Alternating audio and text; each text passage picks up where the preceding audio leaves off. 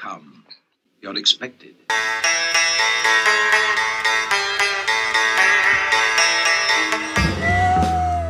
What did you make me do? What was it?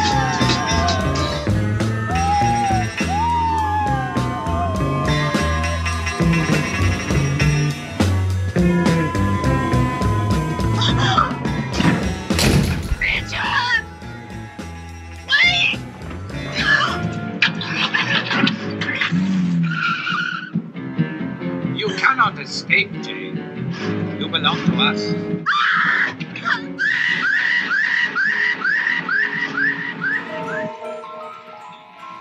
Certain that someone is after me, someone from my past, from something that happened in my childhood.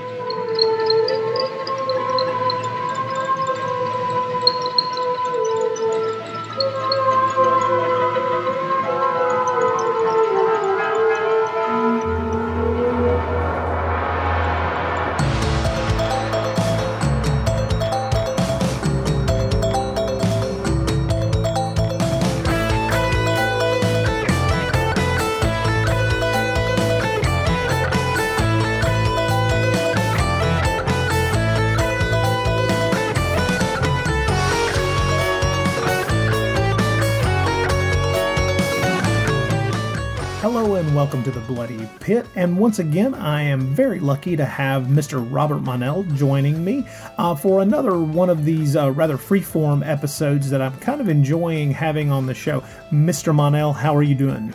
Very, very well, Rod, and thanks for inviting me. Ah, glad to have you back. Glad to have you back to talk about uh, what we're going to talk about tonight, because with the... Uh, burgeoning announcements uh, every other day, it seems, of the impending death of Blu-ray. It's great to be able to talk about some Blu-ray releases that are coming out that uh, are both very exciting and also involve a genre of films that are well overdue for this kind of treatment. Yes, sir. They sure are. Now, for, foremost among the grouping of films that we're going to talk about tonight, well, actually, before we get to that, let me make mention... of one of the things that I'm most excited about. The, the, the movies we're going to talk about are all coming out from uh, Severin. And uh, the reason for this is that they they keep, they tend to release these things in batches, and uh, I don't know if they do this for maximum effect or just to make me bankrupt myself, but uh, they've uh, just made the announcement, and uh, I'll admit I've already ordered it or pre-ordered it. Uh, the Hemisphere Box of Horrors. Have you uh, have you already dipped in this one? Not not yet, uh, Rod, but I'll tell you, I'm very anxious to see that because that contains some favorite Filipino horror films like Curse of the Vampires and The Blood Drinkers, directed by the great Gerardo de Leon, and uh, just a few other things that are just marvelous. And I know it's going to be a lot of fun. I, I'm really looking forward to The Blood Drinkers because I, I'm fascinated by that film. That's just so exciting. Gorgeous film, shot in red and blue and multicolor and black and white. It's a, it's like an experimental vampire film. Blood-curdling color. Right, blood-curdling color, yes. But it's also going to have uh, the torture chamber of Doctor Sadism, which a lot of people yes. are holding out as like the real gem of that set of four films. Aha, uh-huh. Very, very, very important film with Christopher Lee, uh, released in nineteen sixty-seven. It's a German film, and I'm looking forward to having a good uh, high-definition version of it.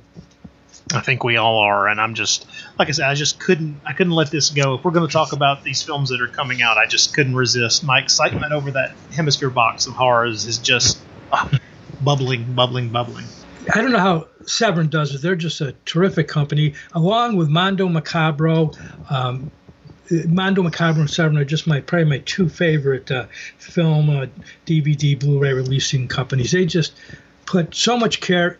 Both companies put so much care into everything they release, and they release stuff that I personally want to see, and they just do a knockout job. They don't. They just do a knockout job every time. I know. I I I, I wait with bated breath for uh, any new announcement from both of those companies. It yes. just thrills me. Yes. Well, the one that uh, is most exciting from the perspective of uh, Eurocult fans, I think, from the recent releases, has got to be uh, Severin's release of All the Colors of the Dark.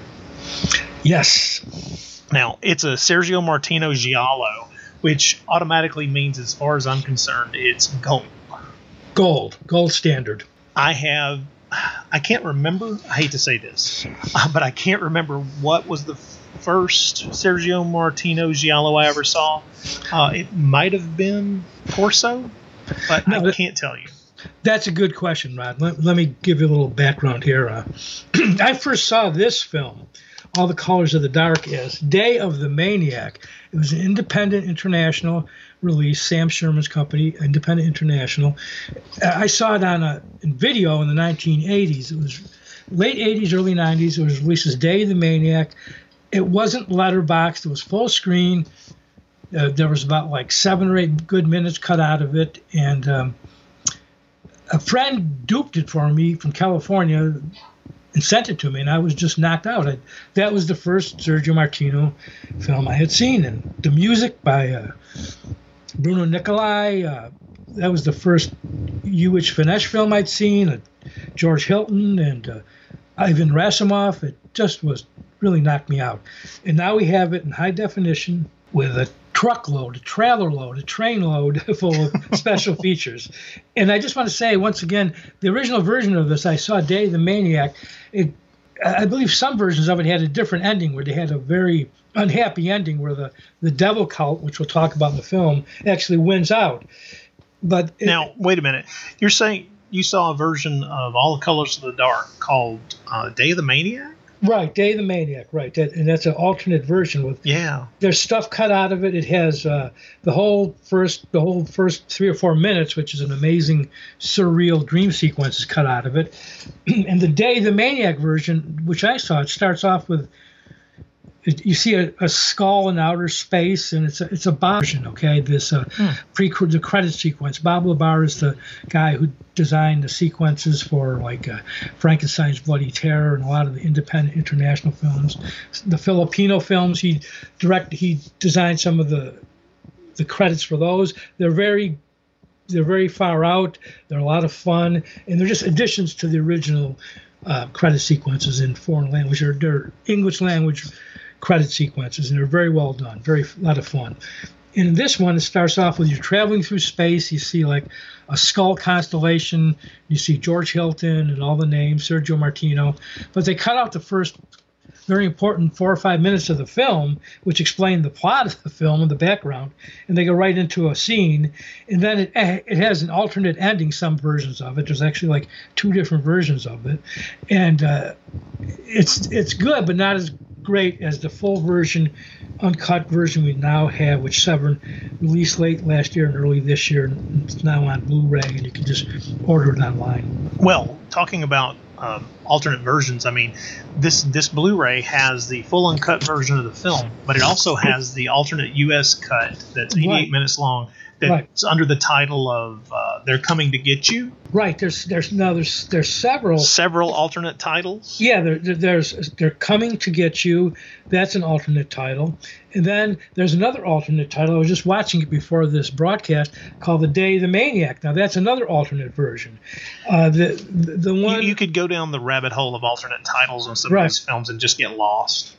And then there's this. I think there's. I think there's actually a third alternate version. Now, "They're Coming to Get You" is pretty much the same as uh, "All the Colors of the Dark," but they just cut out certain scenes and have that Bob Labar credit once. Uh, the day, the the day of the maniac, "They're Coming to Get You." One of them I know has another ending, which is a very, very radical, unhappy ending where the devil cult wins out, and you're just left holding the bag. Okay, really? But, so, well, but, I mean, the ending of this film, and we'll try to dance around this and not spoil the ending right. because no, we don't want to do that. No. Yeah, but I will say that this, the ending of this film in the uncut version, has always been one of those things that's it's a puzzler because there's yes. just this information dump in a voiceover, and I've always wondered exactly how people, I mean, how the filmmakers decided to end it the way they did. Right. And that's that's very strange. I noticed that the first time I saw the film in the Day of the Maniac version, it was even more, you know, you, you want you, it was more of a head scratcher. And then, as I said, there's a third version which has an even more ambiguous ending. But it's a great film. I mean, it's uh, it's got a very complex, layered plot to it. And uh, one of the things I like to say about it is I think that Ernesto Gastaldi, who I've did a brief interview with him for a, a Belgian magazine I used to write for called the Eurobeast, very, very nice guy, very speaks English pretty well and loves talking about his past. And, you know, he, he told me that um, I said, I remember when I was interviewing him, I said, Ernesto, how did you think these plots up? And he said, well, I just, they just came to me and I just wanted to make something that was interesting. So, and boy, this is, but I think this is his uh, best written giallo of all the films he worked on. Well, that's, that's a title, best written Gastaldi script. That's a, that's a title that I think there's a lot of uh, competition for. Right. And uh, Tim Lucas, Video Watchdog, that wonderful Video Watchdog magazine, had a really full-length interview with Mister Gastaldi back in the nineteen nineties, and uh, he really went to town there. He explains that if, if you can find that back issue of Video Watchdog, order it from them. I really recommend that because, uh, boy, he really talks about all the films he wrote, and he wrote horror films like uh, The Wonderful Whip in the Body by Mario Bava. He wrote that film. He wrote uh, uh, science fiction films. He wrote uh, giallo films like this. And uh, then he wrote westerns like My Name is Nobody, directed by uh, Tonino Valerie. Supposedly some scenes were directed by Sergio Leone. Great, great writer. He's probably... He's probably the best Euro cult writer of them all. He, he directed a few films, too, some like Libido. And uh, now All the Colors of the Dark, though, is uh, is just about perfect. It, that's just about a perfect script, I think. Oh, I completely agree. There's a, one of the great things on this Blu-ray is there's a new interview or an interview mm-hmm. uh, with Mister Gastaldi called Last of the Mohicans. Um, yes. Of course, there's also an interview with uh, Sergio Martino as well. Yes. They really went out of their way to put a lot of juicy extras on this. Yes, they really did. They really did. And uh, you get an interview with Sergio Martino, you get an interview with Ernesto Gastaldi, and you get an interview with George Hilton. Fascinating interview with George Hilton. I watched it several times now, and he talks about his entire career, when he started out in, he was born in Uruguay, and he went to, uh, made some films in Argentina, then started in Italy in the early sixties playing bit roles, and uh, made a splash with a Western directed by Lucio Fulci called Massacre Time. Terrific spaghetti Western, and became like a spaghetti Western star even before he got into all these giallo roles like this film and the first Sergio Martino giallo, which we should talk about now, I think. Well, yeah, uh, there, there's a lot of competition for favorite Sergio Martino giallo, and for me, one of the one of the best is always going to be The Strange Vice of Missus Ward. He made right. uh, the year before this. Yes, yes, and that was uh, Sergio uh, Martino directed that giallo. It became a big hit. George Hilton was the male lead in it, who plays a very ambiguous role. You don't really find out what his motives are until the very end, and it's a very similar film to uh, All the Colors of the Dark. But All the Colors of the Dark is much more of a horror film, as well as being a good giallo. That's true, and that's one of the neater things about All the Colors of the Dark is um, I think the giallo as we we knew and loved it in the seventies really got kick-started. I mean, there's always Blood and Black Lace from Bava, but it was in nineteen sixty-nine when you have uh, Bird with Crystal Plumage that kind of starts this cycle yes. of a huge hit. Right. After hit, after hit, after hit. Yes. And it seems kind of radical to already by nineteen seventy-two with All the Colors of the Dark to have such a ser- surrealistic take on some of the aspects of the story to the yes. point where there are points in the narrative where you have to, in the final third of the story, back up mentally and try to figure out, wait a minute, wait a minute. So she obviously imagined that thing, but she couldn't have imagined this other thing. Yes. And the great thing about the script is that Gastaldi makes it very easy to follow, even when you're having to mentally back up within the story. Yes, exactly. And that was very conscious on his part, because one of the things he keeps saying in the the interview with him is a very good, detailed interview with him, that he really emphasized that he wanted to make the plot airtight. That, in other words, it all makes sense. He just doesn't tell it in a way that gives it all away. He, you have to follow it right until the end, and you're on the edge of your, you're literally on the edge of your seat, and you don't find out exactly how it's all going to play it out until the last maybe two or three minutes of the film. then everything is as clear as it's going to be. And I like that. I like that very much. I like it. And he does leave a little bit of doubt, but that's good too, I think. Well, another great thing about this Blu-ray is that we have a, a let's just say, incredibly knowledgeable commentary track from Kat Ellinger, who mm-hmm. uh, has written an entire book on Sergio Martino. Yes, yes, yes, exactly. And so you're getting you're getting it from a lot of different perspectives. You're getting you're getting uh, commentary by someone who really, really knows what they're talking about. You're getting the lead actor in the film. You're getting the screenwriter. You're getting the director. You're getting an all totally alternate cut of the film. You're getting uh, and you're getting trailers, and uh, you know you're getting all you could possibly want about this film. Plus, you're getting a limited edition of of the C D of the wonderful Bruno Nicolai soundtrack of the film, which is a completely top-notch selling point for somebody like me. Same here, same here. Because it's it's a great score. It's a score. I'm I, I'm a lover of, of scores in the first place. Yes. But there are a lot of scores that work better in a film than just as a piece of music. Right. But a lot of Bruno Nicolai, a lot of his scores are. I find myself gravitating toward his music over and over again. Yes. I mean, how can you say otherwise? The man scored so many interesting films, spaghetti westerns. Uh, some of Jess Franco's best films. He he scored like uh, the ver- version Among the Living Dead, a wonderful score. Uh, oh well, hey, I, I got obsessed for a long time with uh, a lot of the music that he wrote for some of the Eurospy stuff in the sixties. Yes, yes, yes, exactly. Wonderful Eurospy scores. To me, this is uh, this is the kind of Blu-ray release that this film deserves, and I've kind of been waiting for without knowing that anybody was ever going to do it. Yes, exactly. I'm glad, I'm glad they did, because it really, this film really deserves this kind of deluxe treatment, I would say. Uh, and as much as I like uh, The Strange Vice of Missus Ward, I think this is a tick better, or maybe a full score better, because not that also has a very good score, but not by Bruno Nicolai, by the way. It was by another composer, and that has the same the same uh, lead actor and actress. And that has same good direction and excellent direction. In both films, Ivan Rassimov plays a really, really, really sinister villain. Okay, and he's that's not giving anything away. He's excellent in both films, but he's just extra villainous in All the Colors of the Dark. I mean, his eyes are just ice blue eyes, and it just sends a chill up your spine. And you see a lot of spaghetti western-type close-ups of Ivan Rassimov's eyes. Well, Ivan Rassimov's face was built to be a villain. I mean, yes, he, he just one look at him and your blood chills. Yeah, we're not giving anything away by telling you all that he is just a superb villain in this film and in so many films, so many Giallo films. Well, now, you is All the Colors of the Dark your favorite of uh, Martino's Giallos? Well, it's it's interesting because my favorite was The Strange Vice of Missus Ward.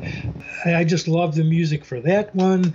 I uh, love the atmosphere of it, and it's got a really tricky, layered plot to it.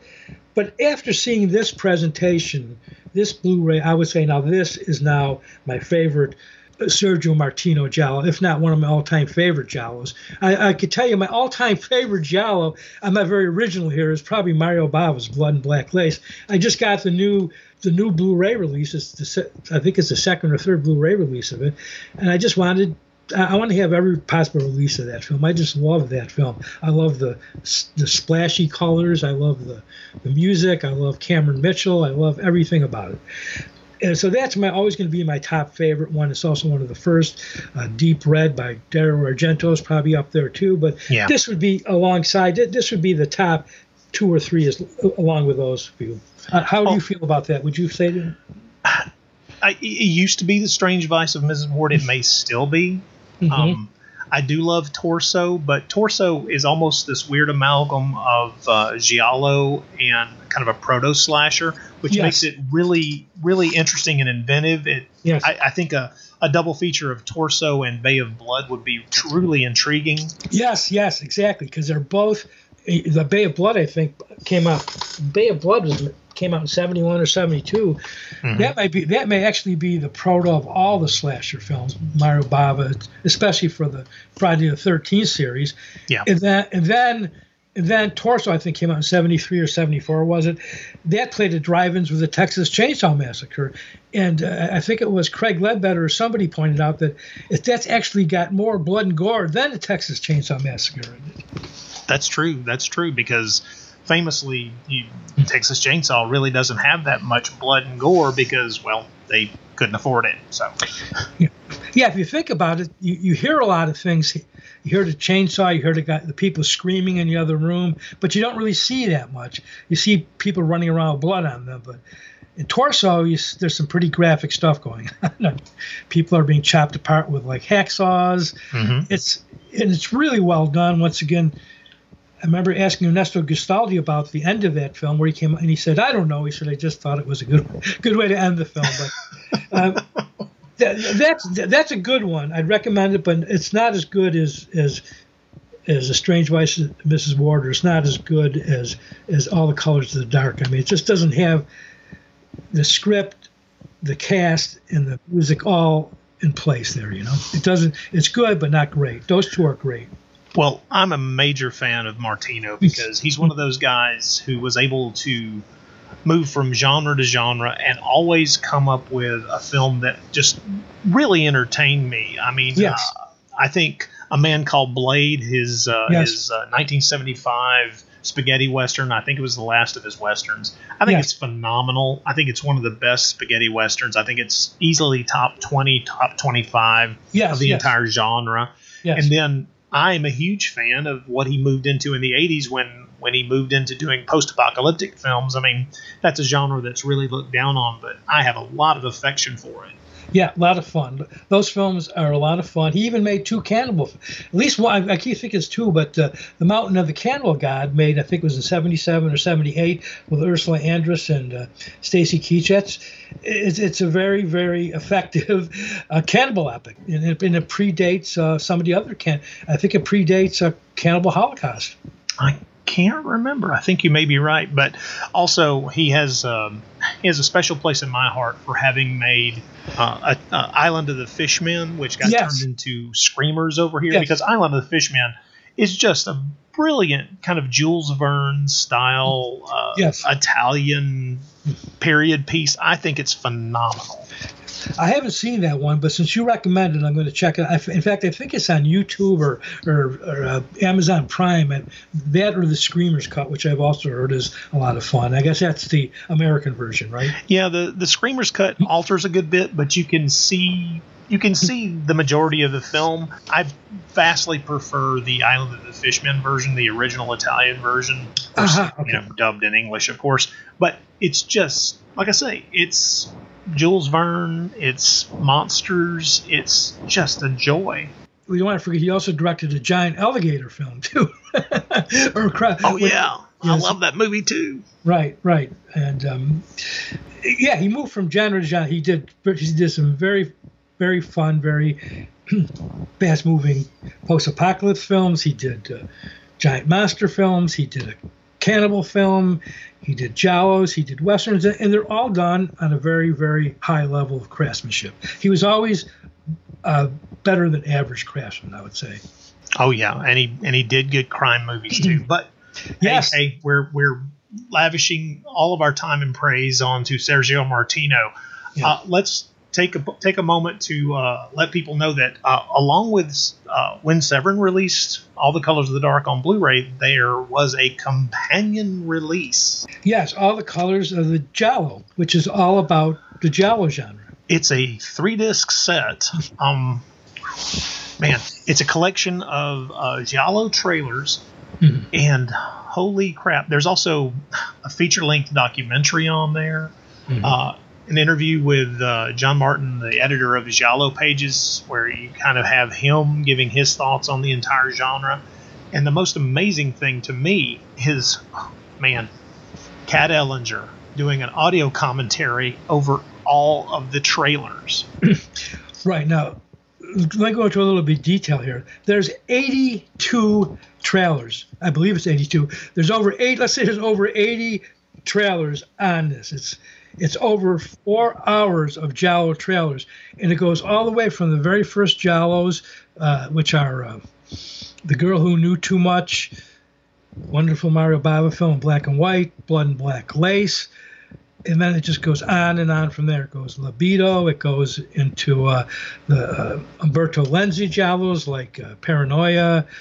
And then it goes into like the Dario Argento giallos. And then it goes into uh, uh, uh, Ricardo Freitas, Iguana with a Tongue of Fire. With a Tongue of Fire. Then it goes into mid-seventies giallos, right up until like the eighties giallos, like uh, Lucio Fulci's uh, uh, The New York Ripper was one of the last ones in there, and his earlier giallo, Psychic. Now, some of them we see tr- the German trailers for, some of them we see English-speaking trailers for, some of them we see the Italian trailers for. So it's a wonderful potpourri of, of giallo trailers, international trailers. And I don't know how she did it, but Kat Ellinger manages to find something interesting to say about each and every one of them. I certainly could not have done that. Well, I mean, Kat, or should I say Miss Ellinger, I've never met her. She's an impressive uh, film historian. I don't know what else to call her. I think she does amazing work. And, man, I, I haven't made it through all of these trailers yet, but holy crap. Thank goodness she did this. I mean, it's going to impart a little bit more knowledge to me about, man, even the ones, well, even the ones that I thought I knew backwards and forwards because I've watched them too often. Yes, yes, I I learned I learned things myself from the commentary, and and there's just so much to comment on in, the, in, in all of them. I mean, some of these, I've seen some of these films, some of these eighty-two giallos. I certainly have not seen all of them. Okay, and uh, my, my just. Before we go into the rest of it, just, you know, so some other one of my favorite giallos is going to be released for the first time on Blu-ray in a few months. Uh, Ricardo Freitas, uh, The Iguana with a Tongue of Fire, a completely batshit, uh, crazy giallo. Excuse my uh, language, but it's completely crazy giallo with a crazy serial killer and with a crazy motive and a wonderful Stelvio Cipriani score and. Uh, All set ah, I love all, I love that composer. He's so good. Yes, and he's another one we should talk about at some point. We could do a whole podcast just on him. He did the wonderful music for uh, Bay of Blood. Mm-hmm. And just a wonderful composer. And this is my favorite of his score zone, The Iguana with a Tongue of Fire. So I'm really going to be ordering that. I should have ordered it already. That or that from the wonderful Arrow people who always do a bang-up job also. So that that's definitely one of my favorite ones. And they have a German trailer for that in there, completely in German, but but hey, it's it's it's it's it's really fun to see it, just a trailer, because that's not a that well-known of a giallo, and it's uh, and they're finally releasing a good Blu-ray of it, which I'm very, very anxious to get my hands on. Well, I'm looking forward to that release as well. I'm, Arrow, you're right, does amazing work. Yes. And one of the reasons I'm excited is I've seen Iguana with a Tongue of Fire once before. Uh, it was a long time ago. My memories are dim.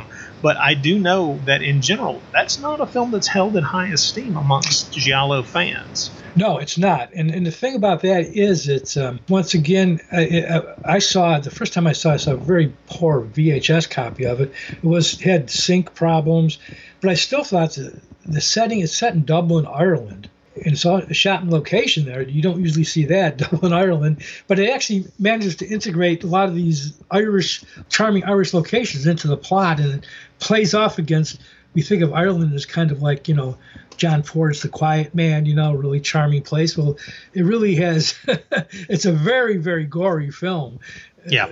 Very, very gory, very perverse in some regards, and uh, the killer has really bizarre motives, and it's it's a pretty heavy film, hard R rating definitely, and uh, I, I just thought that worked well, and the, the the music works well, so that's definitely good news, and I, I definitely would hopefully uh, want to see that and hopefully talk about that sometime in the future. That's not going to be out, I think, until maybe another month from now.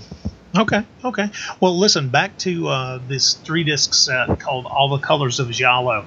Um, there's an entire second disc, a D V D, called The Case of the Krimi. Right. Now, that's a whole nother story. They have like not they don't have eighty-two trailers, but they have they have an hour and a half worth of Krimi trailers. OK, now the Krimis were the German crime films, first in black and white, then some appeared in color, which started mm-hmm. like in the late fifties, which many film critics rightfully see as what the films that kind of generated the Giallo. Uh, Dario Argento's The Bird with the Crystal Plumage, I think, was very influenced by uh, the Krimi style. Uh, they have a different type of tone. Uh, they have usually, they're not quite as surreal in style and plot or broken plot as the Giallo films. And uh, they usually have, you know, the inspector, and then the inspector's boss is there, and the inspector's boss's secretary plays a role. There's a there's a fair amount of uh, the police procedural within the Krimi genre. Right. right, there's more of a police procedural, and they're usually more logical. And uh, yeah. and usually uh, wonderful Joachim Fuchsberger, the late German actor, usually plays the inspector in so many of those. A wonderful actor, uh, and uh, they usually have, they, then they have his boss, and they have like uh, Eddie Arendt, who's co- kind of a German comic actor, plays like the yeah. foil. He's, he's like the bumbling cop. And then there's Klaus Kinski, who shows up in a number of them. Yeah, right. And Klaus Kinski became famous in Germany for his roles in the Krimis in the early sixties. This is before he was known in the U S for his, you know, later so-called serious films with Werner Herzog, like Aguera, The Wrath of God, and Nosferatu, and Fitzcarraldo, which are wonderful films. But before that, he was making Krimis, then Giallos, Italian Westerns, and then he did the Werner Herzog films. Let's not forget, okay, yes, on that second disc, they have the a bunch of Krimi trailers, which yes. if you if you've never been introduced to that entire genre, this trailer compilation will... Well, not only introduce you to it, but probably send you scrambling trying to find some of these movies. Yes, yes, exactly, yes. Because they're so much fun. That entire subgenre, I just, I, I return to it constantly. Yes, yes. Now, I don't, I personally don't have as many Krimis in, in my D V D. I don't think I have any of the Blu-rays uh, in my D V D collection. I have a few of them, and uh, some of them are just wonderful, like uh, the the Phantom of Soho, I think, is one of the very best ones. Uh, uh, the um, the just, Green Archer. The Green Archer was one of the first ones, I believe. And uh, then they had like some later ones, which were like kind of combinations between like Krimi and Giallo, mm-hmm. like, like Ricardo Freitas' Double Face, which was actually... Uh, supposedly from Edgar Wallace, because Edgar Wallace was the, supposedly the person who wrote, and his son Brian Edgar Wallace, who supposedly their, their novels and stories were supposedly the basis of all these Krimis. Although, from what I understand, I haven't read the novels and stories of Krimis really changed the plots. They changed them quite a bit. When I first started uh, getting into these films a number of years ago, I tracked down um, several of the Edgar Wallace books and read them, and they're great. I really enjoyed them, but at the same time, um, not always adhering to the letter of the story necessarily. Right. But they're, you know, they're making films, and, you know, alterations are part of the game. Yes. And one of the, the films I'm going to talk about briefly is Ricardo Freitas' uh, Double Face. It's also called Liz and Helen, I believe, one of the alternate titles, and made with Klaus Kinski. I, I feel like that's his best performance in any Giallo or, or Krimi, because he's very subdued in it. He's it's a very subtle performance. For once, he's not over the top, and he ends up giving what I think is his best performance in that genre. Not probably his best performances in one of the Werner Herzog films like Nosferatu or Fitzcarraldo, but he's very good in that. It's a nineteen sixty-nine film. It's, it was based on an Edgar Wallace story, but it was done by an Italian director, Freda, who directed The Horrible Doctor Hitchcock and a lot of key Italian horror films. He was past his prime there, and he directed this film. It was made in, uh, it was shot in location in London and in Rome, and it was supposedly based on an Edgar Wallace story. And that was one of the last Edgar Wallace, I think it came out in nineteen sixty-nine or seventies films to come out, but it was it, it was advertised as more of a a giallo in, in Italy and then as a Krimi in German countries. And Klaus Kinski, who was both straddled both genres, is very good in that. Margaret Lee's in it. And, and that, that's a good film if you want to study what the difference, slight differences are between the Krimi and giallo, because it has elements of both. And I hope someday that film comes out in high definition, if it's not out already, already in Europe. I don't have it in high definition.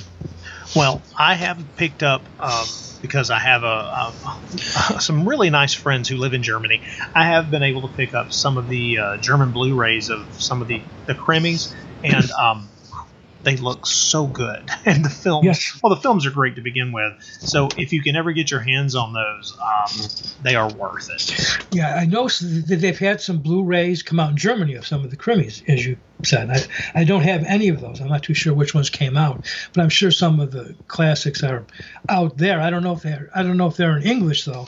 But um, yeah, I have uh, two sets. Uh, each one has three films. Only one of those six movies doesn't have an English option. Aha, uh-huh, okay. That's good to know. I was very happy to get my hands on those. That was a great gift from a from a fan of the podcast. That's something that I can never fully repay. Well, but you have to order those from Germany, though, right? Oh, he he um, he bought them in Germany and sent them to right. me.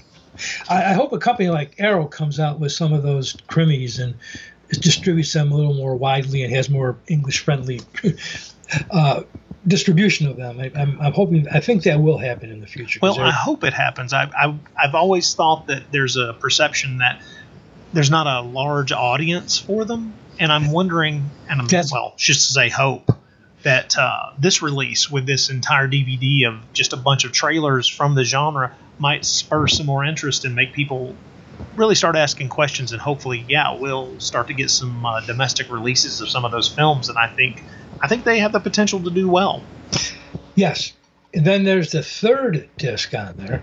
Not only do we get two, we get three discs, which is The Strange Sounds of the Bloodstained Films. Now, this is a C D. It's a, it's a compilation of a bunch of music from giallos. Yes. There's twenty different tracks on here, okay? And they go from, they start out with Nightmare, a track by Carlos Savina uh, from an Antonio Margheriti film, and goes through uh, Sitar and Blues from One on Top of the Other by Reese Ortolani. It goes, has the cues from The Strange Vice of Missus Ward, from a lizard, The Lizard and the Woman's Skin, from The Code of the Scorpion, all the way up to uh, New York One More Day from the New York Ripper.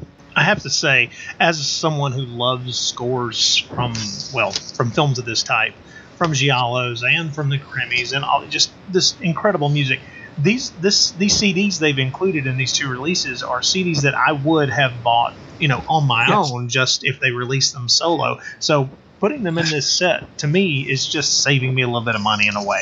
Exactly, and it's just a wonderful, wonderful edition. And if you look at these twenty movies that they're from, the, these twenty films are probably the top twenty giallo films, okay? I mean, they're all top-line films. And, and you're hearing, in some cases, it's theme music. In some places, it's a little bit lesser-known music, but it's all great stuff by by Nicolai, yeah. by uh, Damasi, by uh, Cipriani, by uh, j- just all the master, wonderful composers. So that right there is worth the price of admission, just that one C D. But yeah, th- th- this three D set is it's r- top notch. I mean, it's it's the kind of thing that uh, you hope for, but you don't really think anybody else out there is thinking about marketing. Yes, and, and yes, and I would just highly recommend it. Uh, it's like uh, it's it's hours and hours of great music, and uh, and and once again, there's also a. There's also a featurette there about giallos, and there's also John Martin, who published and edited Giallo Pages, which was one of the best, I think, eighties and nineties uh, fanzines. Uh, I hadn't seen him or heard from him like in several decades, but he gives you a really concise look at what the giallos were all about and goes into the history of it, and that's that's great stuff. He really does a good job there. It's just a farmhouse and looks pretty innocent from the road. But once you're inside, you'll see what really happens on a terror farm. Invasion of the Blood Farmers.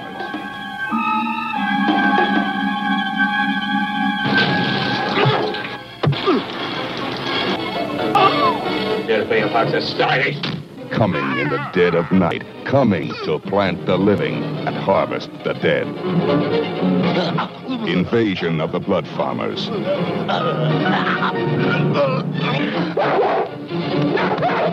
Within a week, the lab will be flooded with... With human blood. I can't stop it!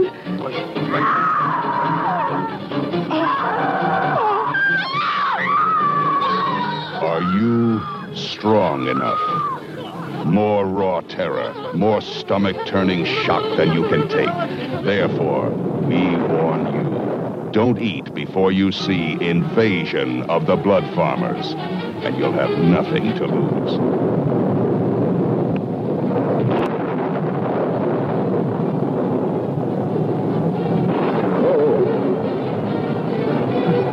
No!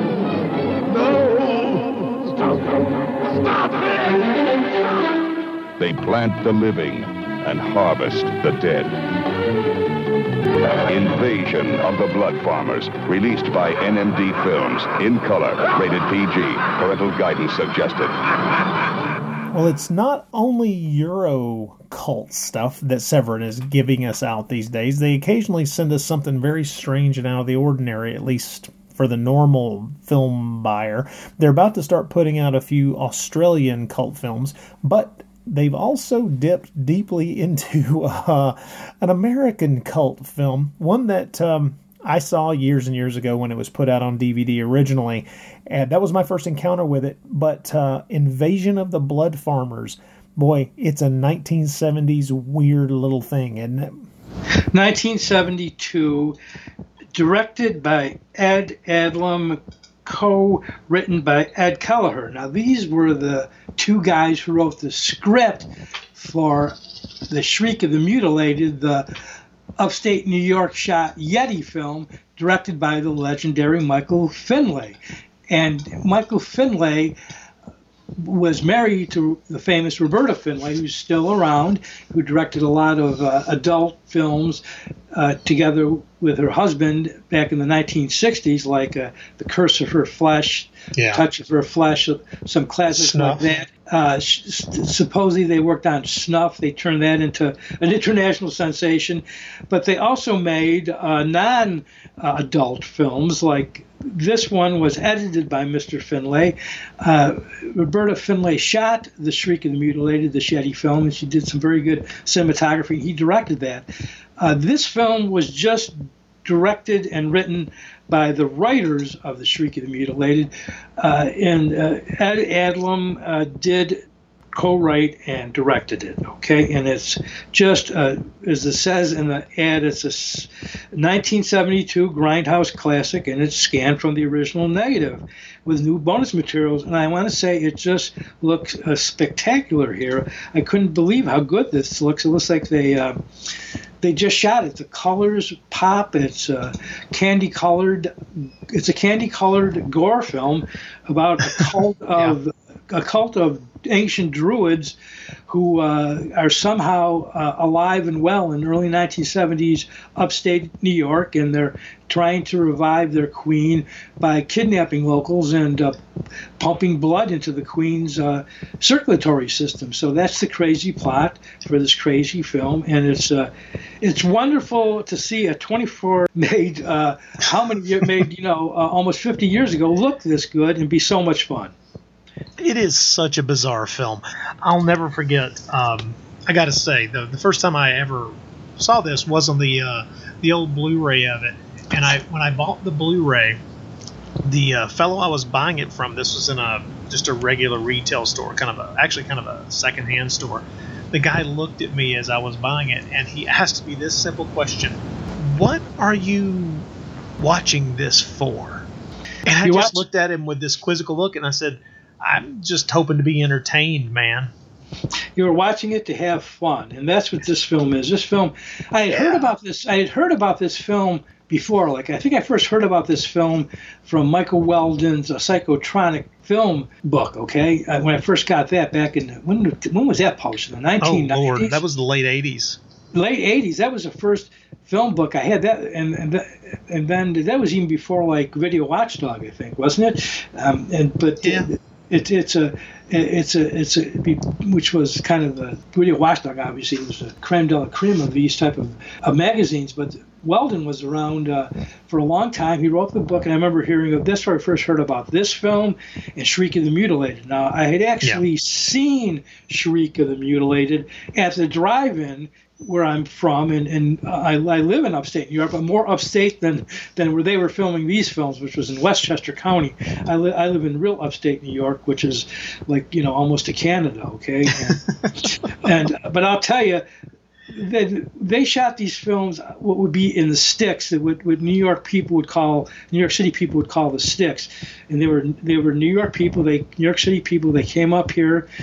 They cast these films from, like, off, off, off Broadway people. Some of them were less than good actors. Some of them were fairly yes, good some actors. Of them were definitely less than good actors. I I, had, I saw Shriek of the Mutilated, which was made the year after this film, seventy-three, maybe seventy-four, at the drive-in in the mid-seventies. I think I saw it, like, in nineteen seventy, summer, maybe nineteen seventy-five, and it had just been when it was brand new, and it, it looked it looked... pretty bad, okay? I remember seeing it at the drive-in, and the sound was not good, as drive-ins were, and the, it, it looked like it was blown up from sixteen millimeter. I'm not sure what it was shot in. No, but the film, probably, you're probably right in guessing it was blown up from sixteen mil, yeah. It really looked at as a drive, and this was the same drive-in I remember I had seen in the early seventies, I think in nineteen seventy-two, where I had seen two a double Andy Milligan, a man, Andy Milligan double bill at this drive-in, which was uh, uh, torture gar- uh, torture dungeon, and um, and uh, the the one about cannibalism. I can't remember the, the title of it. Okay, and uh, they were both looked terrible. Okay, this the, the this was. You mean Andy- they were just bad prints? Right, they were bad, just chewed up prints. There was like a splice every ten seconds almost, you know. And it was an Andy Milligan double bill, torture garden, and. Um, And the one about the, the Sweeney Todd one, okay? I can't remember the title of it right now. But they looked they looked pretty bad. I, I, I had never seen films like that looked that seemed that, that, that looked this badly made, or they had this kind of acting. But that was in the early seventies, seventy-two maybe. This one I saw like in the mid seventies, The Shriek of the Mutilated. It was written by the writers of this film, but it was hilarious. The the, the dialogue was campy. It was kind of like a John Waters film. Yeah. Or, yeah.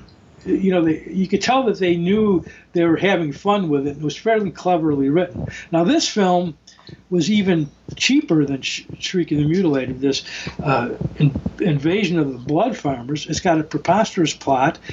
The it's act- insane. The, the acting is... Uh, atrocious. At, Let's yeah. be...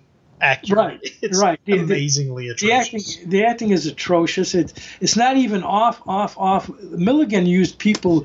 His actors were like off, off Broadway. They were the first off, off, off Broadway people from the sixties when he was doing this, and it, they were fairly literate. But the, the acting here is just abysmal. But it's so. But th- th- this is literally a so bad film that it's. You've heard about the so bad that it's good. Well, this is so bad that it's great. Okay. The acting in a lot is so, of ways, yeah. The acting is so abysmal that you actually it becomes entertaining. Yeah. Okay. The the, the level of uh, of ineptitude in the acting becomes just just consistently entertaining throughout its seventy-seven minute runtime. Oh well, and, it, the thing is, it's not even the acting that's that's that's not its only point of uh, of terribleness. I think I I, I think that it would be um it would be possible to write an entire essay on just how bad the shot choices are. It's almost as if, in certain instances, they sat there and looked at the situation and went, "Where would be the worst place to put yes. the camera?" Yes, exactly. That's and that's what it looks like. It looks like they found the least interesting, or least stylish, or least photographically compelling place to place the, to put yes. the camera in. They said, let's put the camera over here to show what's going on, like on the edge of the scene, you know. And so you, you never get a sense of the camera's well balanced or it's a nice. no. It's a, It's, it's like it's sometimes Andy Milligan films, hey, that's an interesting shot he put together there yeah. on a low budget, or that's an interesting line of dialogue. In, in here, the camera always seems to be in the wrong place, like it's off kilter, but not in an interesting way, or it's in the wrong corner of the room, or you have to look like it's or it's a, focused on the wrong thing, or it's focused on something in the foreground and it should be not focused there, and yeah, but. But the colors and the the actual technical quality of the print is very good. The, the this it's it's expertly scanned, and it's obviously from the negative, so the colors just really pop. I mean, it's like, wow. It's hard to believe that the movie looks this good. It looks spectacular, okay? And it's it just adds to the fun of it, the, how good it looks. And how bad the acting, how bad the photography, how bad the, the, the, the dialogue is, it, it just all comes together in a, a, a perfection of uh, arti- it's an artistic catastrophe, but it looks, but it, but it looks perfect. It's a perfect uh, example. It's like going back to nineteen seventy-two and seeing this at the drive-in. Only it never looked as good at the drive-in. Well, a number of things. One, this is in the same category for me as Plan nine from Outer Space, which yes. has so yes. many mistakes and errors and bad choices and yes. silly contrivances and bizarre, just bizarre aspects of it as a piece of art. But there's something compelling about it. I can't yeah. figure it out. It doesn't be- ever make sense, but right. I can't take my eyes off of it. No, I couldn't either. I mean, I, I saw it... Uh, A few weeks ago, on a Saturday, I saw it on a Saturday afternoon. I just had gotten the the new uh, uh, Blu-ray in the mail, and then I said, you know, I gotta. And I saw it on a Friday afternoon. When I got, I took it took it right out, just popped it in, watched it. I said, oh my God, that that was so much fun. I watched it twice again the next day, and I couldn't believe how much fun it was just to see this unfolding catastrophe, the, the dialogue, the actors, the uh, the inanity of the whole thing, the, just just the, how could anyone conceive something this ridiculous, and then then just do it, just photograph it, just get people to do it and be involved with it and shoot a, a feature film. Well, they, I'm a I'm a weirdo in in a lot of different ways for certain types of filmmaking, and one of the things about a low budget film of this type that fascinates me is uh, this film that you know they went up to upstate New York and shot this thing in real locations in this in this small town, and that right. is one of the appeals of this movie for me is you get to see these real places from nineteen seventy-two. You get right. to see what these places look like, these right. this, these bars, these houses, these roads, the cars. Right. And it's like this bizarre little window into the past. And right. I hate to say it, but that is a big part of the fascination for me. Yes, yeah. all of the the the, the amalgam of, uh, of attempted artistic creation is a complete swirling disaster area. And that's entertaining on its own.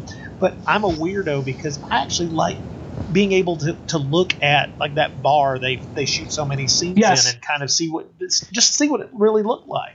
Yeah, it, yes, and it's it, it's a, it's a it's a perfect time capsule into a specific time, nineteen seventy-one or seventy-two, and place, upstate New York. Now, I've I've lived in upstate New York for most of my life, except for a few years in, in New York. I, I lived in New York City for a while. I lived in Florida for a while.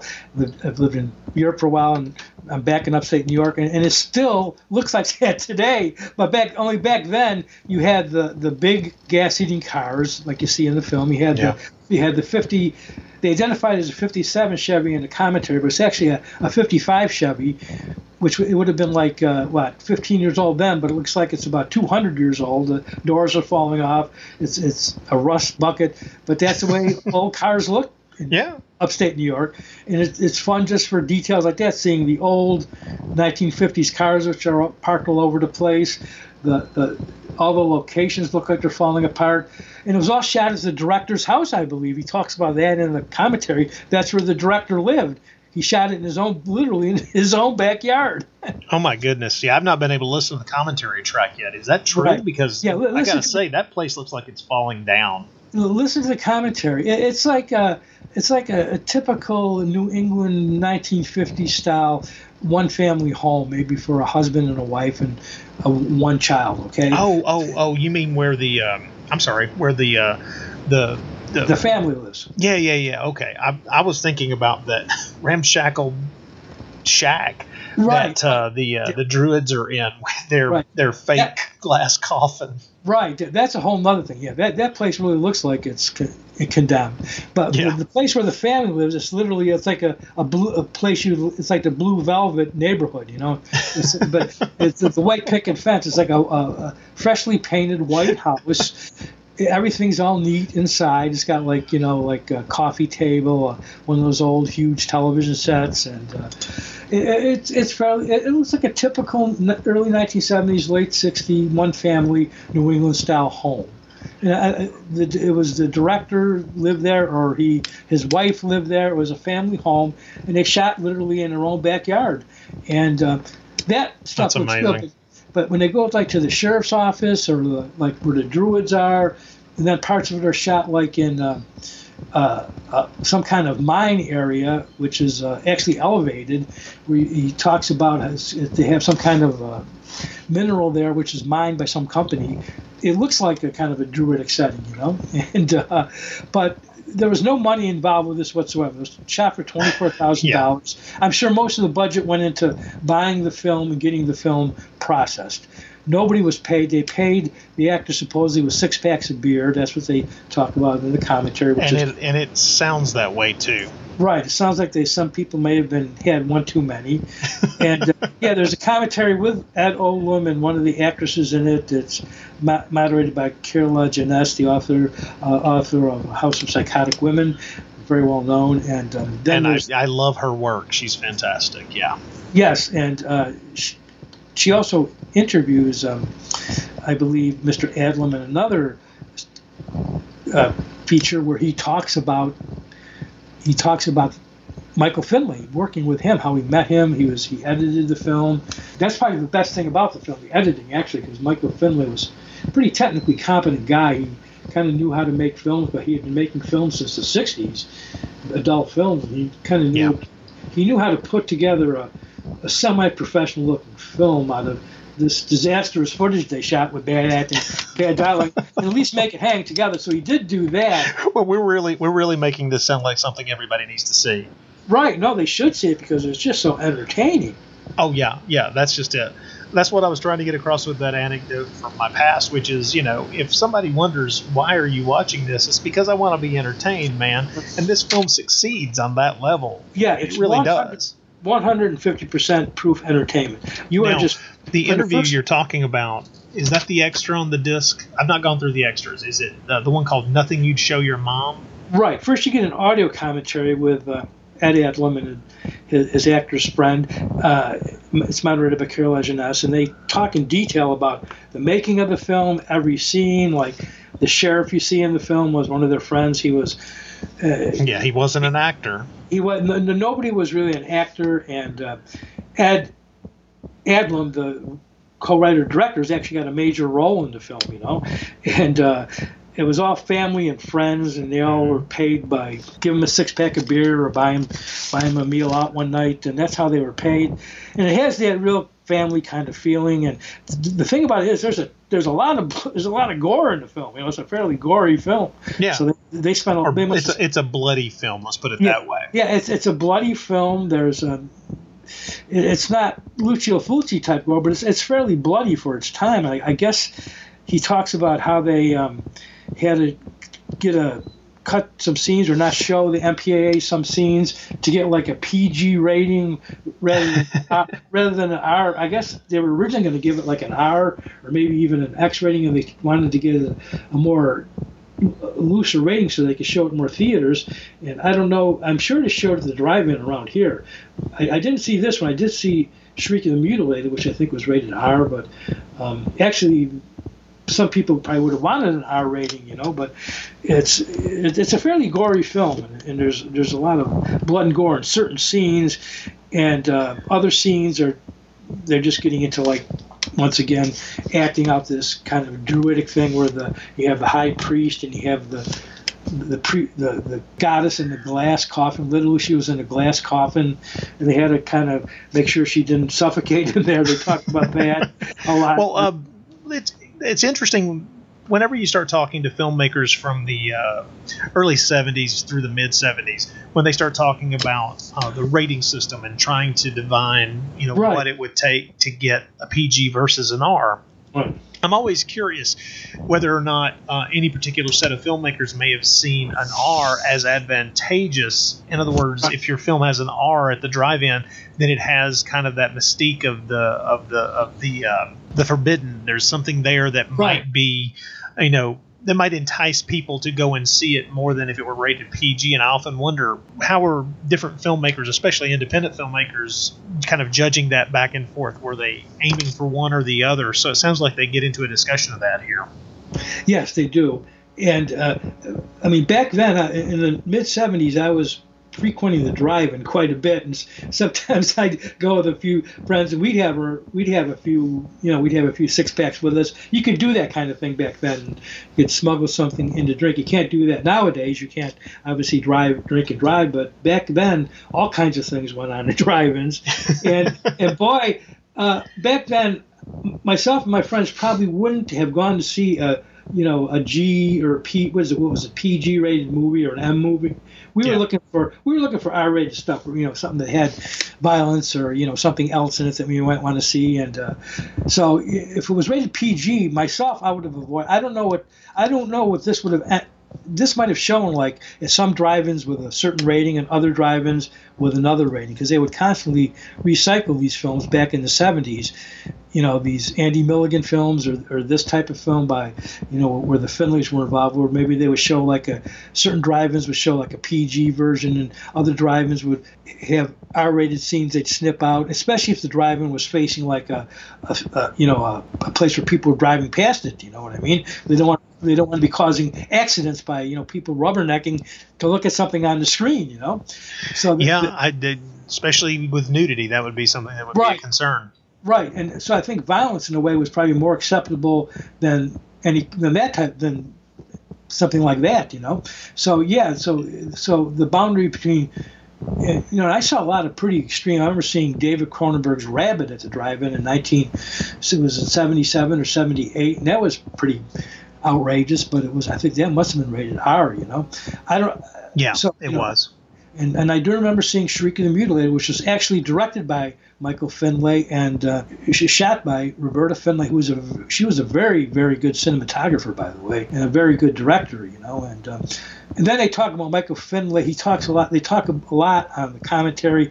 Ed Adlum, who was a good friend of his, and on the featurette where he's interviewed, sit down about his very tragic death on top of the Pan Am building and that awful helicopter accident, which was in, I believe, in nineteen seventy-seven, and a very emotional, you know, conversation about that, very tragedy and, and what happened around that. So it's a, a really fascinating uh, backstory there. And uh, Frederick Elms, w- w- the cinematographer for Blue Velvet, actually worked on this film as a cinematographer. Okay. Yeah, I, I saw that. I did not realize that somebody from this film went on to do something, well, right. that well known. Right, and, and but actually this film has interesting parallels with some of Lynch's, like, Eraserhead and Blue Velvet. It's got, it's, it's, at times, at its best, I think, it has that feeling of horrific things happening behind closed doors in, you know, uh, middle, yeah. America, middle America. Although that's, it's, that's very true, yeah. Although it's not as artistically um, confident or, or artistically expressed as David Lynch did, because David Lynch was a genius. There's not many filmmakers around right now who who are as good as he is, even today, forty years later. This is true. And so, yeah, so this is definitely a, a highly recommended package. You're you're going to buy this. You're going to say, well, why am I buying this? Then you're going to watch it and say, oh, my God, I'm so glad I bought this. And, yeah, I mean, it comes with, uh, you know, an interview with the cinematographer, uh, an interview with uh, another one of the actors. Um And, you know, like I say, the, the, the feature that I, I want to dive into first uh, is that commentary track, just because who'd ever thought we'd get a commentary track on this film? No, I, I would have never thought it, but it, it's a very entertaining commentary track and a very informative one about low-budget filmmaking, about what you have to do to, to make the film, and you know how how quickly you have to shoot and how you have to be quick and efficient and get it in the can. And at the same time, if you make a mistake, you can't, you can't necessarily go back and correct it. You just have to you just have to get it done. And that's what he talks about, and uh, and that's what they did. And I'm I watch this film. I've, I've I've seen it like two or three times already since I first got it in the mail a few weeks ago, and I'll watch it again. I'll probably watch this on a regular basis. Definitely, it's definitely a Halloween favorite.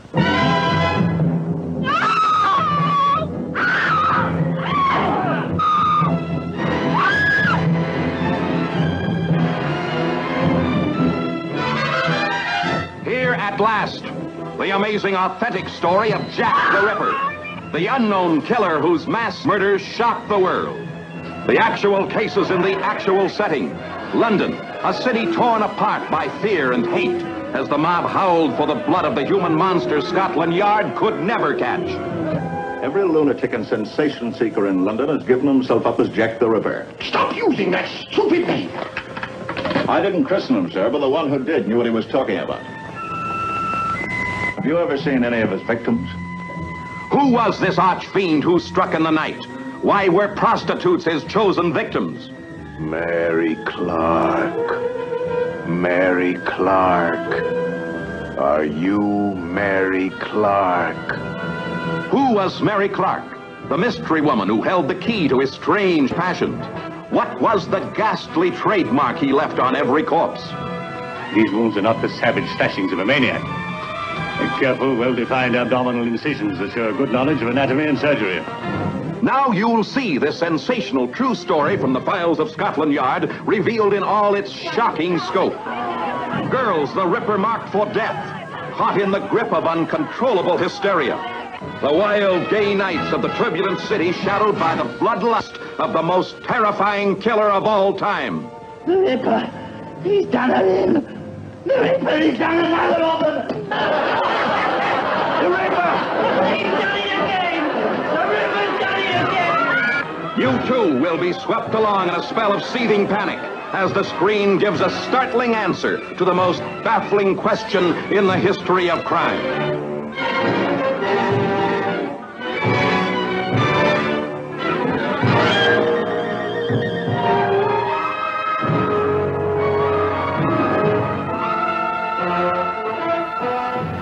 Okay, in a lot of ways, one of my favorite Severin releases for a long time has been their release of the nineteen fifty-nine British film Jack the Ripper. Now, I'm a bit of an aficionado on Jack the Ripper. I've been, a, I've been like so many millions of others, fascinated by the historical events around those murders. And um, this film, it was... Uh, I did not realize this until digging into the extras, but this was the first film to be able to be called Jack the Ripper. Yes. There have been other films, as they, yeah. they make the point in the in the commentary, and other there have been other films based on the Jack the Ripper legend, like yeah. like The Lodger with Laird Krieger, and uh, The Man in the Attic with Jack Palance, and others. But this was the first time that the, that the title Jack the Ripper was used for a feature film. And I'll be honest, I had not ever seen this film until this release. It had, uh, it had somehow escaped me. Yes, I saw this film. My first experience with this film, uh, telling my age now, came in the, I would say, the mid, maybe to late nineteen sixties on local broadcast television. And they used to show older films. In the mid to late sixties, an older film was like something like the original Dracula or the original Frankenstein or the the Cat People, or sometimes even Kaltiki, the Immortal Monster, if you remember that one. It was an yeah. Italian film. They used to show that a lot. But they showed this film and some of the Hammer films. I remember they showed this film. They had a series of broadcasts on one of the local, I think on Saturday afternoon, where they had older British films. And this must have been like nineteen sixty-eight, maybe like ten years after this was made. And they showed this.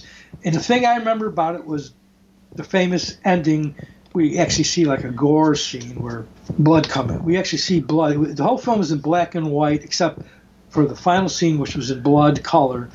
And that's what we have here. We have that version, that's the American version, and the older, more conservative U K version. Well, the um, yeah, it, it's weird because the disc does include the British and the U S versions, and both have things to recommend them. Um, I'm, I have to admit, I've watched both versions of the film. I am not the biggest fan of the score that was added to the U S version. Very over the top. It's very much the score of an a, an episode of The Avengers or, or a police procedural American television episode. It's it's too much. Yeah, it's it's very over the top and very prominent. And it's like it's almost Mickey Mousing. It's like telling you how to feel. You yeah. Know? Feel scared.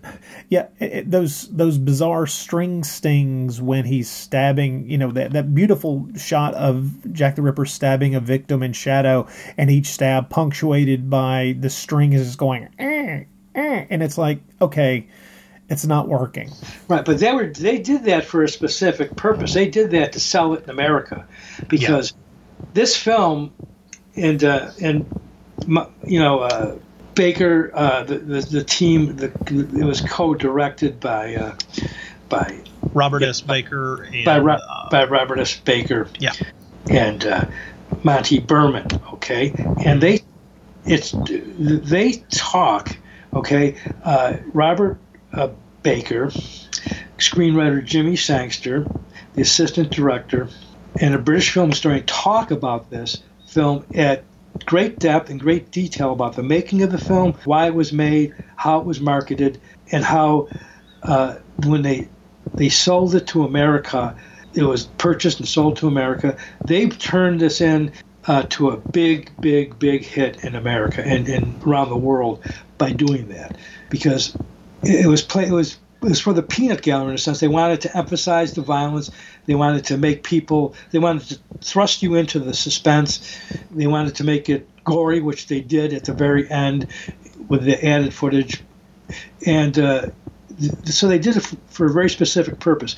The British U K version is much more subtle and much more ambiguous and, and maybe more artful, I would say. Yeah, probably. But I mean, oh, well, also, and this is great that this uh, this Blu-ray, like I say, it has both versions of the film, but it also has um, the alternate nude scenes, the uh, the the several scenes with uh, the dancing girls, quote unquote, that were shot both clothed and nude. Yes, and uh, th- that's good. That's good stuff too. That they have all this extra stuff in there, and you can actually see both versions and how they compare. Now, very interesting. The uh, the the co-director um, who talks about this, they, they who was also this, who also shot the film. He talks about how it was shot. There's a lot of uh, what they call Dutch camera angles, off angles, you know. Yeah. Which and he says that he did that specifically. He was very influenced by uh, The Third Man, the classic Carol Reed directed film starring Orson Welles, and which was shot like with a lot of those Dutch camera angles, which people talk about a lot. And that's considered a four-star film. But he shot his film deliberately like that to make it to give you more of a feeling of like terror and balance, like a twisted world, a twisted point of view of the killer. And it's very effective the way it's shot, I thought. And that that, that directorial decision makes it, I think. In fact, I was thinking when I watched the film, it was made in nineteen fifty-eight or fifty-nine. It almost reminds me of a Krimi or an early Giallo. Okay? I was going to say just the same thing. It really does have the feel of either anticipating or or being just a part of the Krimis. Right. It, yeah, because the Krimis were in black and white, and they're shot with all these kind of canted or uh, st- stylized or Dutch camera angles, often not all the way throughout, but at certain points. And it has, they had a very lurid atmosphere of the Krimis. They're about killings in the street. So yeah, it, it definitely anticipates them, and it anticipates some of the early Giallos. And um, and so that's, I think, makes it a very historically important film.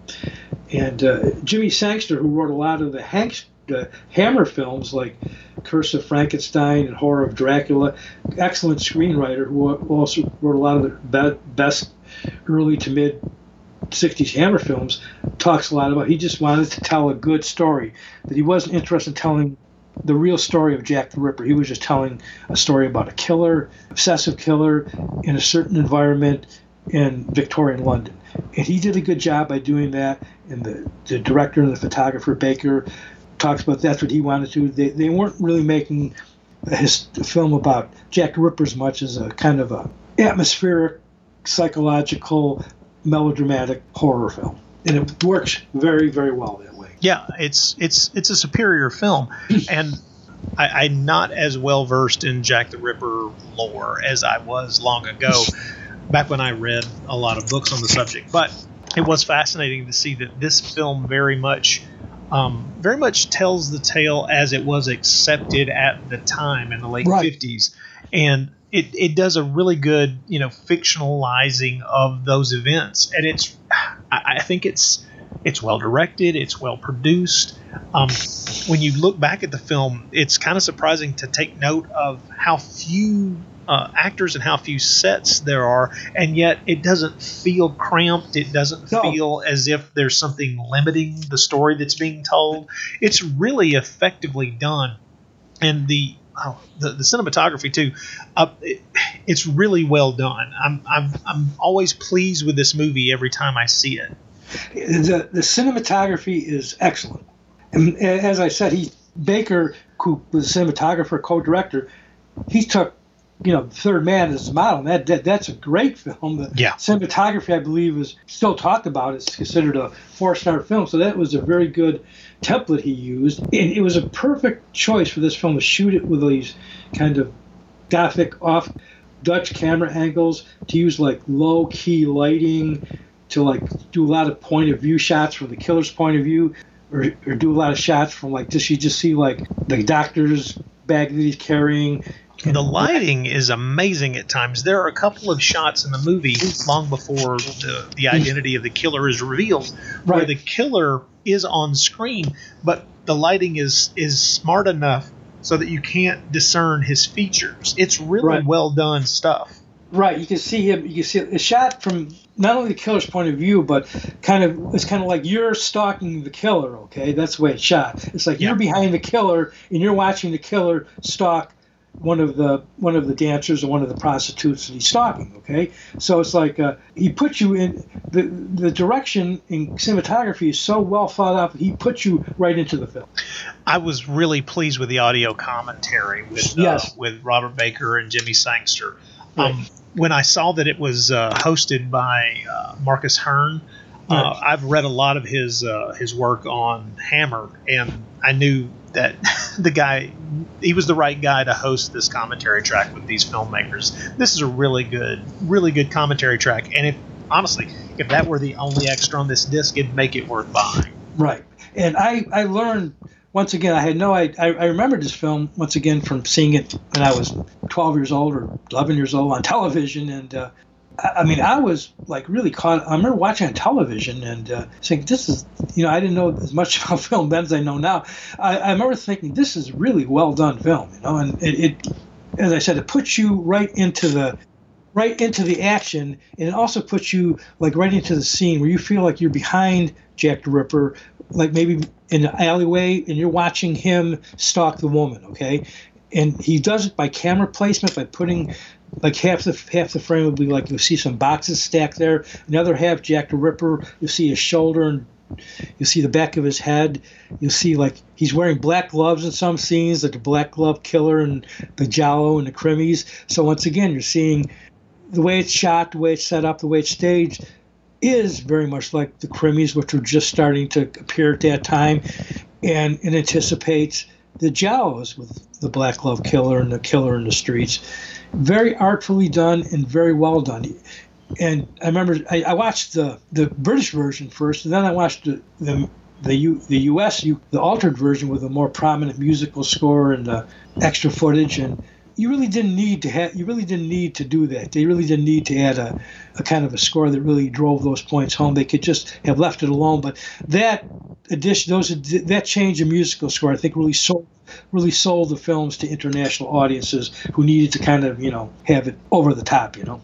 Maybe so, maybe so. I will say that um, the other two, besides the uh, the auto commentary and the uh, the alternate nudie scenes, there are two other neat little extras on here that, like I say, as someone who's kind of fascinated by the Jack the Ripper murders, I was very pleased to see, because one's an interview with uh, Dennis Meikle, who's written a book on the Jack the Ripper murders and the movie specifically. It's a ten minute long little piece where he it's a it's a brilliant essay, because he lays out how we got to the point where for a very long period of time people felt that the scenario laid out in this movie was probably who Jack the Ripper was. In other words, that he was a, a doctor who for some reason was pursuing some specific person. Right. And, and he lays this out brilliantly. It is a great little ten minute extra from this author who puts in position historically not just the murders themselves, but the way the murders were viewed because of a book that was right. written in nineteen twenty-nine that's mostly fictional, but was right. accepted over the decades right. until it kind of became codified in films like this and Murder by Decree and From Hell, so to the point where that's almost something that it, it, it takes something massive to get people to understand that that's probably not the truth. Right, and then another theory came out after that that Jack the Ripper was somebody quite different, okay? Yep, yep. And uh, interestingly enough, I, I'd just like to end by saying this, that um, this um, uh, there was another theory of Jack the Ripper. Jess Franco made a nineteen seventy-six film also called Jack the Ripper, okay? And mm-hmm.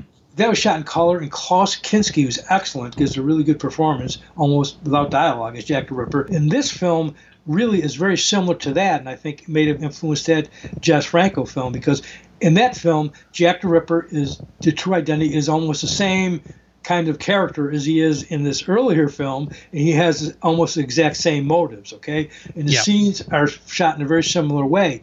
This film also is very similar to Jess Franco's nineteen sixty-two The Awful Doctor Orloff, which is about Howard Vernon plays a guy who's out in the streets abducting women for ghastly reasons. And the camera work in that film, which in black and white, is very similar to the camera work in this nineteen fifty-nine Jack the Ripper. Frank, Jess Franco uses the Dutch camera angles, the black and white imagery, the characters in the alley at night in black and white. So it's got a very similar visual style and atmosphere.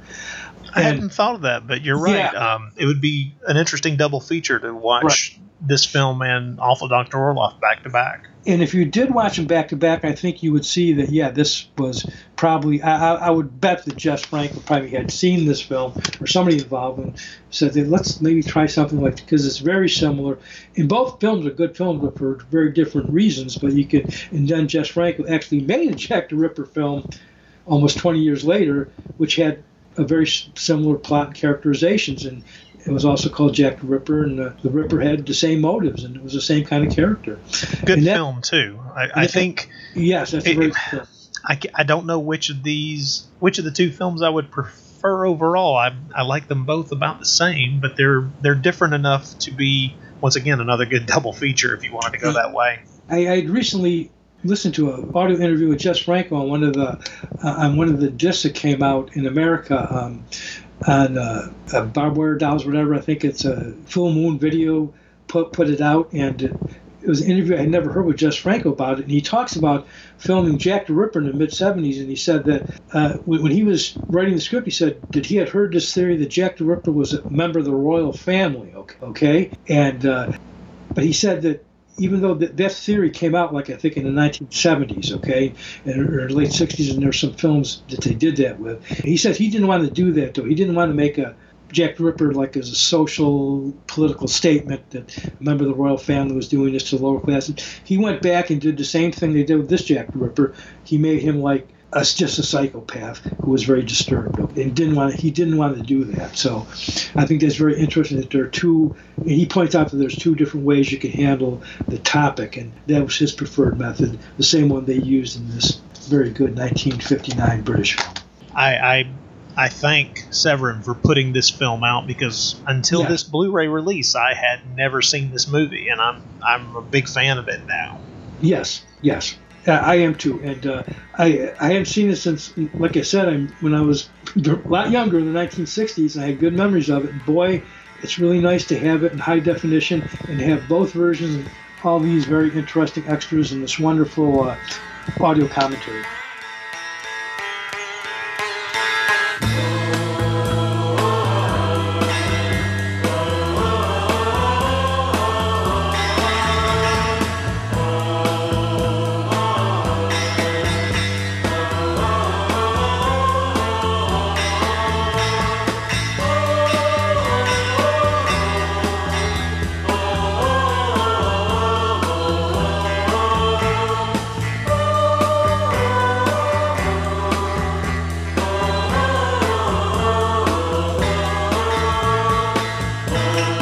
Well, that will wrap up this brief episode between Mister Monell and myself. I would like to once again thank Robert Monell for being a guest on the show, coming on and talking about new Blu-ray releases. Uh, when we originally thought about doing this, I think we're going to concentrate just on the European cinema stuff, but uh, it was just too much fun to also talk about uh, Invasion of the Blood Farmers. That's a movie that...